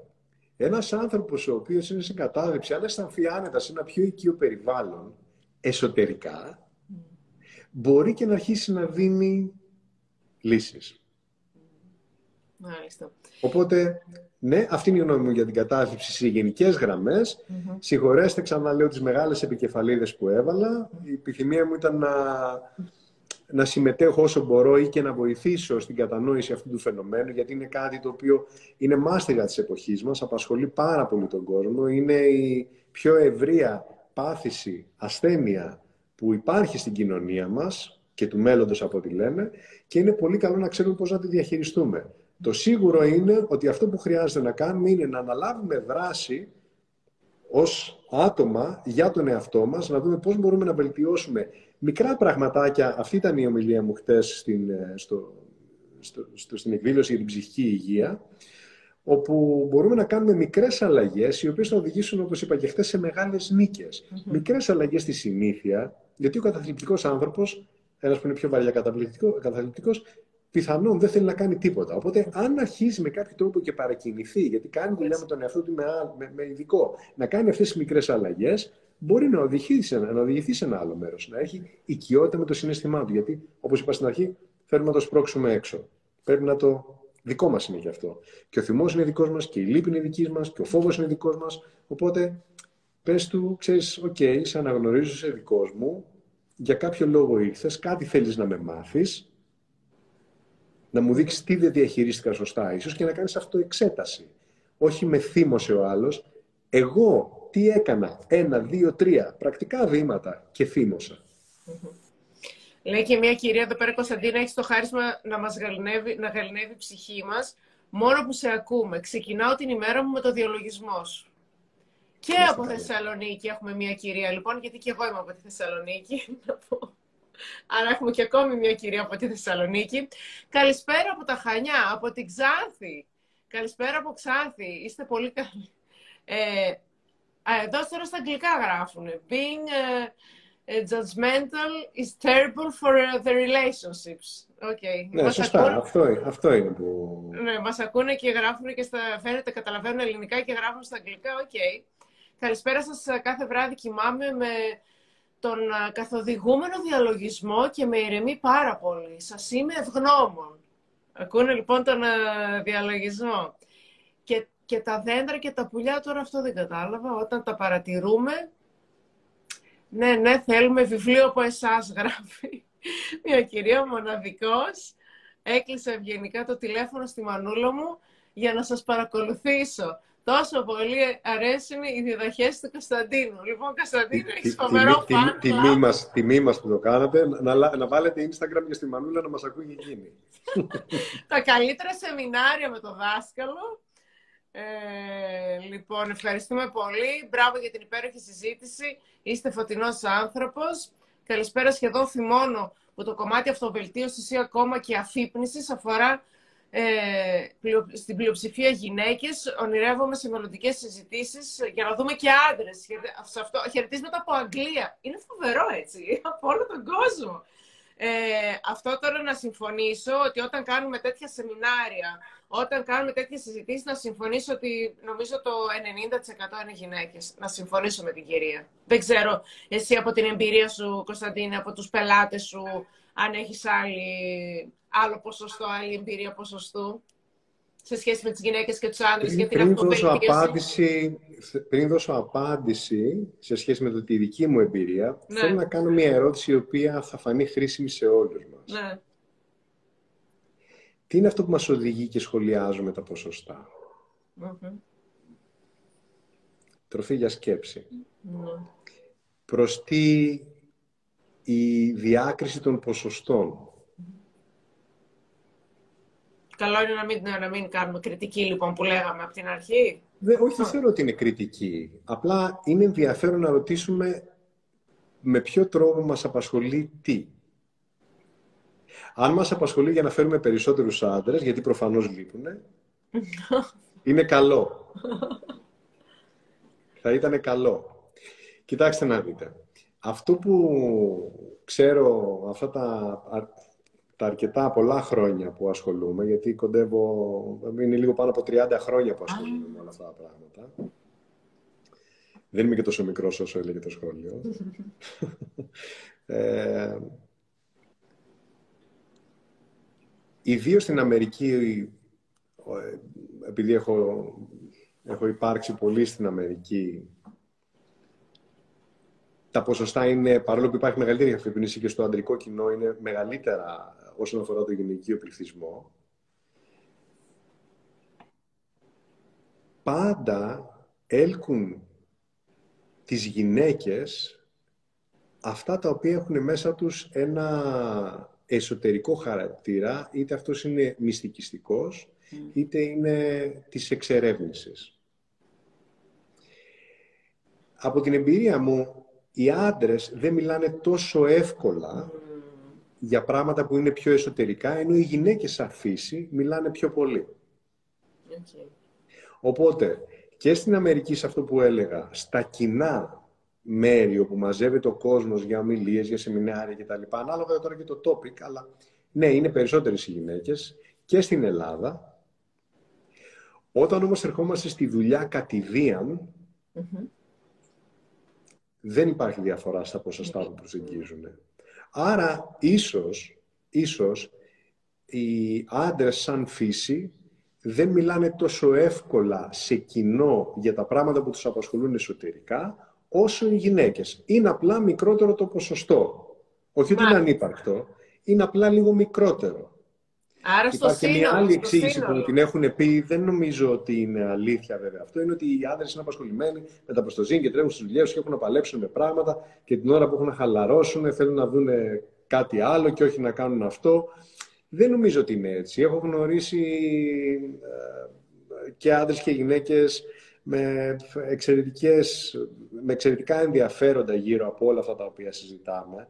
Οπότε γι' αυτό ρώτησε και ποια είναι η διάκριση, για να το σκεφτούμε, γιατί τείνουμε να διακρίνουμε ότι αυτοί κάνουν αυτά και αυτοί κάνουν αυτά. Όλοι είμαστε άνθρωποι, άνθρωποι, άντρες, γυναίκες και όλοι έχουμε το ίδιο πράγμα στο κέντρο της ύπαρξής μας. Μια καρδιά η οποία θυμώνει, λυπάται, χαίρεται, ευχαριστιέται, ακριβώς με τα ίδια πράγματα.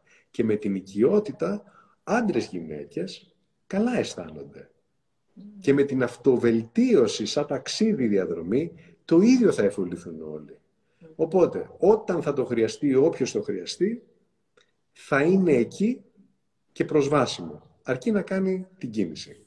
Εγώ νομίζω έδωσες και την απάντηση ουσιαστικά ότι είπες ότι privé, personal, είναι το ίδιο ποσοστό, άρα ίσως ότι οι άντρες, ίσως ξέρεις καμιά φορά δεν θέλουν να εκτεθούν, ε, ε, γιατί πολλές φορές δεν υπάρχουν κάποια, έτσι, κάποιες κουβέντες που λένε ότι αυτά είναι γυναικεία θέματα. Δηλαδή, μπορεί, ξέρεις, να είναι ότι είναι λίγο πιο σκληροί, δεν κλαίνε, ξέρεις, ίσως να παίζει και αυτό, να μην θέλουν, ας πούμε, να είναι σε μια ομάδα, να μην ακουστούν, να μην φανούν, ίσως να θέλουν, μπορεί να παίζει και αυτό. Γιατί είμαστε και διαφορετικοί, έτσι δεν είμαστε διαφορετικοί, δεν λένε ότι ε, ο άντρας και η γυναίκα είναι πολύ τελείως διαφορετικοί.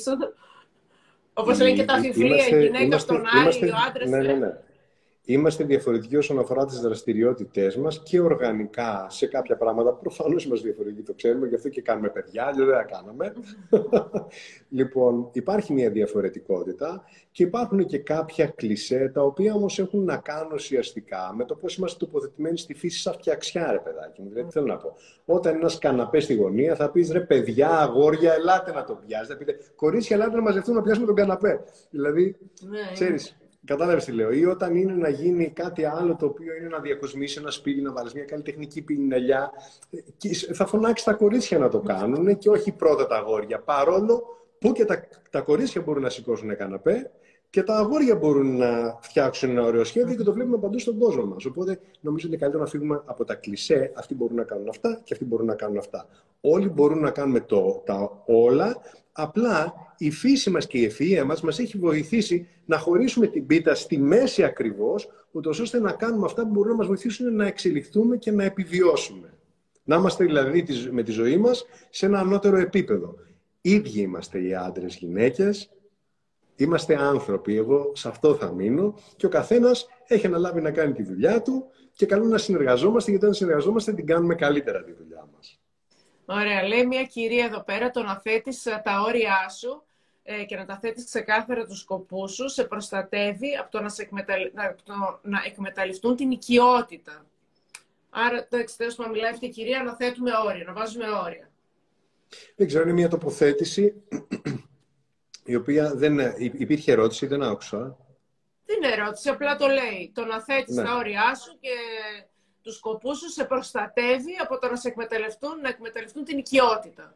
Αυτό γράφει η κυρία. Ε, το πρώτο μέρος είναι σίγουρα αξιόλογο, ότι είναι καλό να έχει όρια.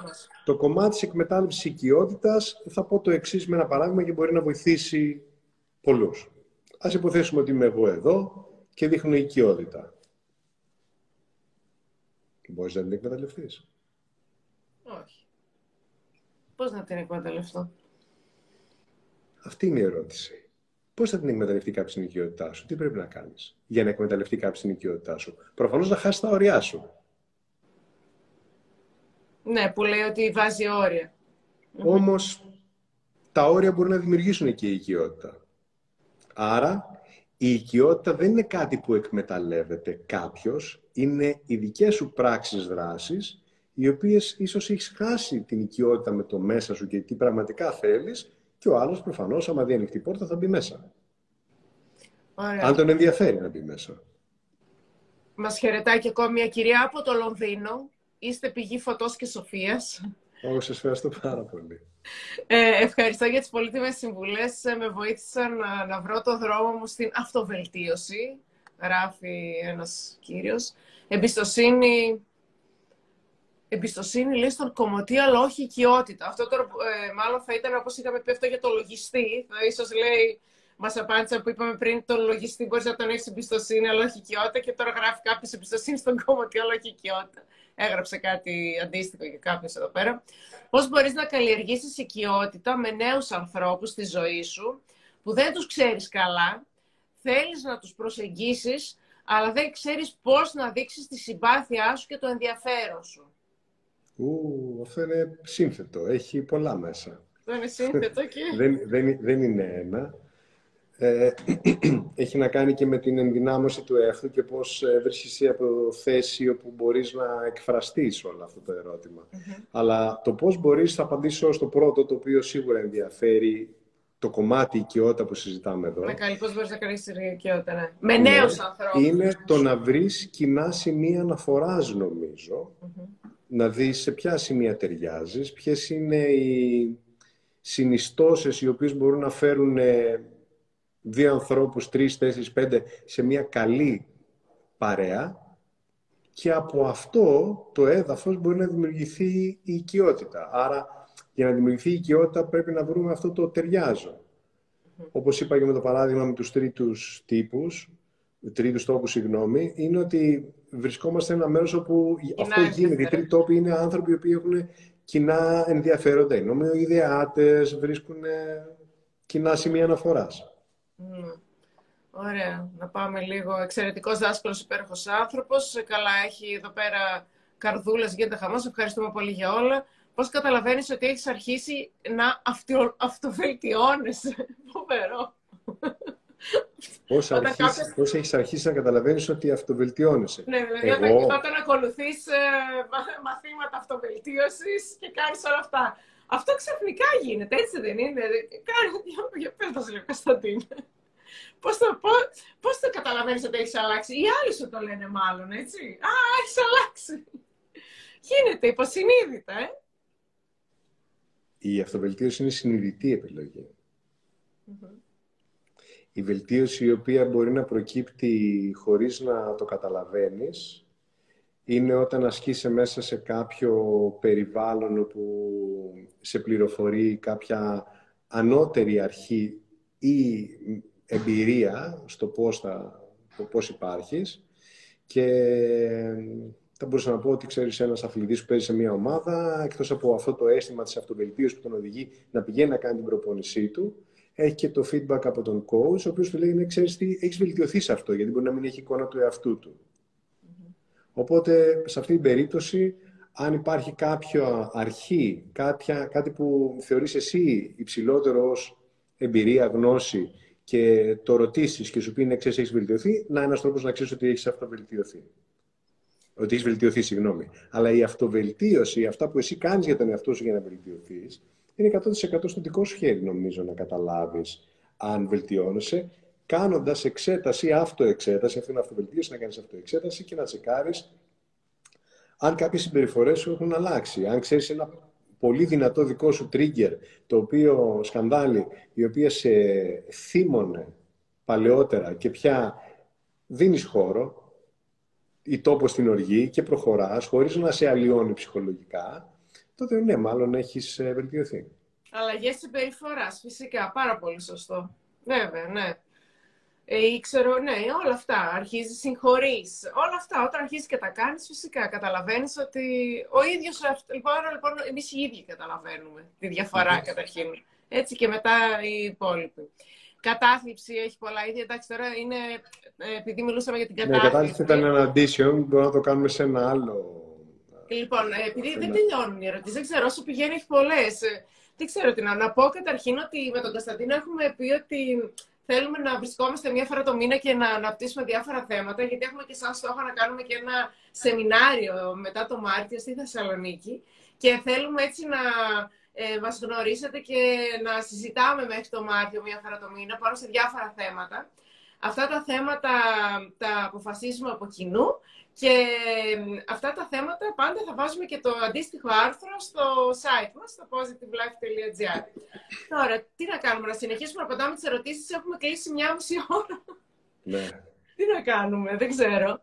Ε, θα, θα το συνεχίσουμε την επόμενη φορά. Την επόμενη φορά με ναι. άλλα, με, έτσι, με ένα άλλο θέμα, γιατί εδώ πέρα βλέπω γράφουν για την κατάθλιψη, εντάξει, ναι, επειδή μιλούσαμε από την Ολλανδία, από τον Πειραιά, από το Αγρίνιο. Γίνεται χαμός από παντού, είστε καταπληκτικοί, καλησπέρα. Εντάξει, ε, έχει πολύ. Δηλαδή δεν, δεν, δεν μπορούσα να φανταστώ ότι θα έχουμε τόσες πολλές ερωτήσεις την άλλη φορά. Ίσως θα μιλ, να μιλήσουμε, να το κάνουμε. Μπορούμε να κάνουμε ένα QA μόνο. Ή να το ναι, κάνουμε να μιλάμε. Μπορούμε στην επόμενη συνάντηση να αφιερώσουμε λίγο χρόνο συγκεκριμένα. Ναι, ναι, θέλει με, πιο με πολύ, πολύ χαρά γιατί έχει πάρα πολλές ερωτήσεις. Πραγματικά δεν, δεν τελειώνουν και λυπούμαστε πάρα πολύ, αλλά... Ε, ναι, θα, δεν... θα ξαναβρεθούμε σύντομα. Ναι, θα δούμε. Εγώ από μέρος μου ευχαριστώ πάρα πολύ όλους που ήσασταν εδώ για τα πολύ καλά σας λόγια. Ναι. Είναι μεγάλη χαρά που βλέπω ότι από τόσα πολλά μέρη μπορούμε και με έναν τρόπο μαζευόμαστε και ενωνόμαστε σε έναν κοινό τόπο ο οποίος συνήθως είναι για να σκρολάρεις, αλλά βρίσκω αξία μέσω, μέσα από αυτό και με κάνει πολύ χαρούμενο. Και θα το κάνουμε σύντομα. Είμαι με πολύ χαρά. Έχουμε ωραίες, μου κάνεις ωραίες ερωτήσεις και σε ευχαριστώ πολύ, Χριστίνα, για τις ε, ωραίες ερωτήσεις. που μας βοηθάς. Είναι ερωτήσεις που δίνουν την ευκαιρία για να μπορέσουμε να σκεφτούμε, να δώσουμε λύσεις και πράγματα που τα ακούω και εγώ ίδιος και λέω «Να, οκ, κοίτα, ωραίο ήταν αυτό που είπαμε, να δω πώς μπορώ να το δουλέψω καλύτερα». Οπότε ναι, σας ευχαριστώ όλους. Και προφανώς όλα αυτά υπάρχουν ε, στα, να τα διαβάσετε. Ε, το άρθρο της οικειότητας το έχουμε ανεβάσει. Έτσι, το έχουμε υπάρχει. ανεβάσει, ναι, ναι, έχει δημοσιευθεί, υπάρχει ήδη. Ναι, ναι. Λοιπόν, σε ευχαριστώ πάρα πολύ, Κωνσταντίνε. Σας, ε, χίλια συγγνώμη που δεν μπορούμε να απαντήσουμε σε όλες τις ερωτήσεις. Την επόμενη φορά θα προσπαθήσουμε να το κάνουμε λίγο πιο... να μιλήσουμε ίσως λιγότερο και να απαντήσουμε πιο πολύ, να, αφήσουμε, να αφιερώσουμε περισσότερο χρόνο στις απαντήσεις σας. Ε, Κωνσταντίνε, και εγώ να σε ευχαριστήσω πάρα πολύ. Ήταν πάρα πολύ ωραία, πολύ ήρεμα. Σε ευχαριστούμε πολύ για τις γνώσεις σου, για όλα αυτά που μοιράστηκες μαζί μας και θα τα ξαναπούμε. Να είσαι καλά. Ευχαριστώ Καλό πολύ. βράδυ. Καλό βράδυ σε όλους. Γεια χαρά.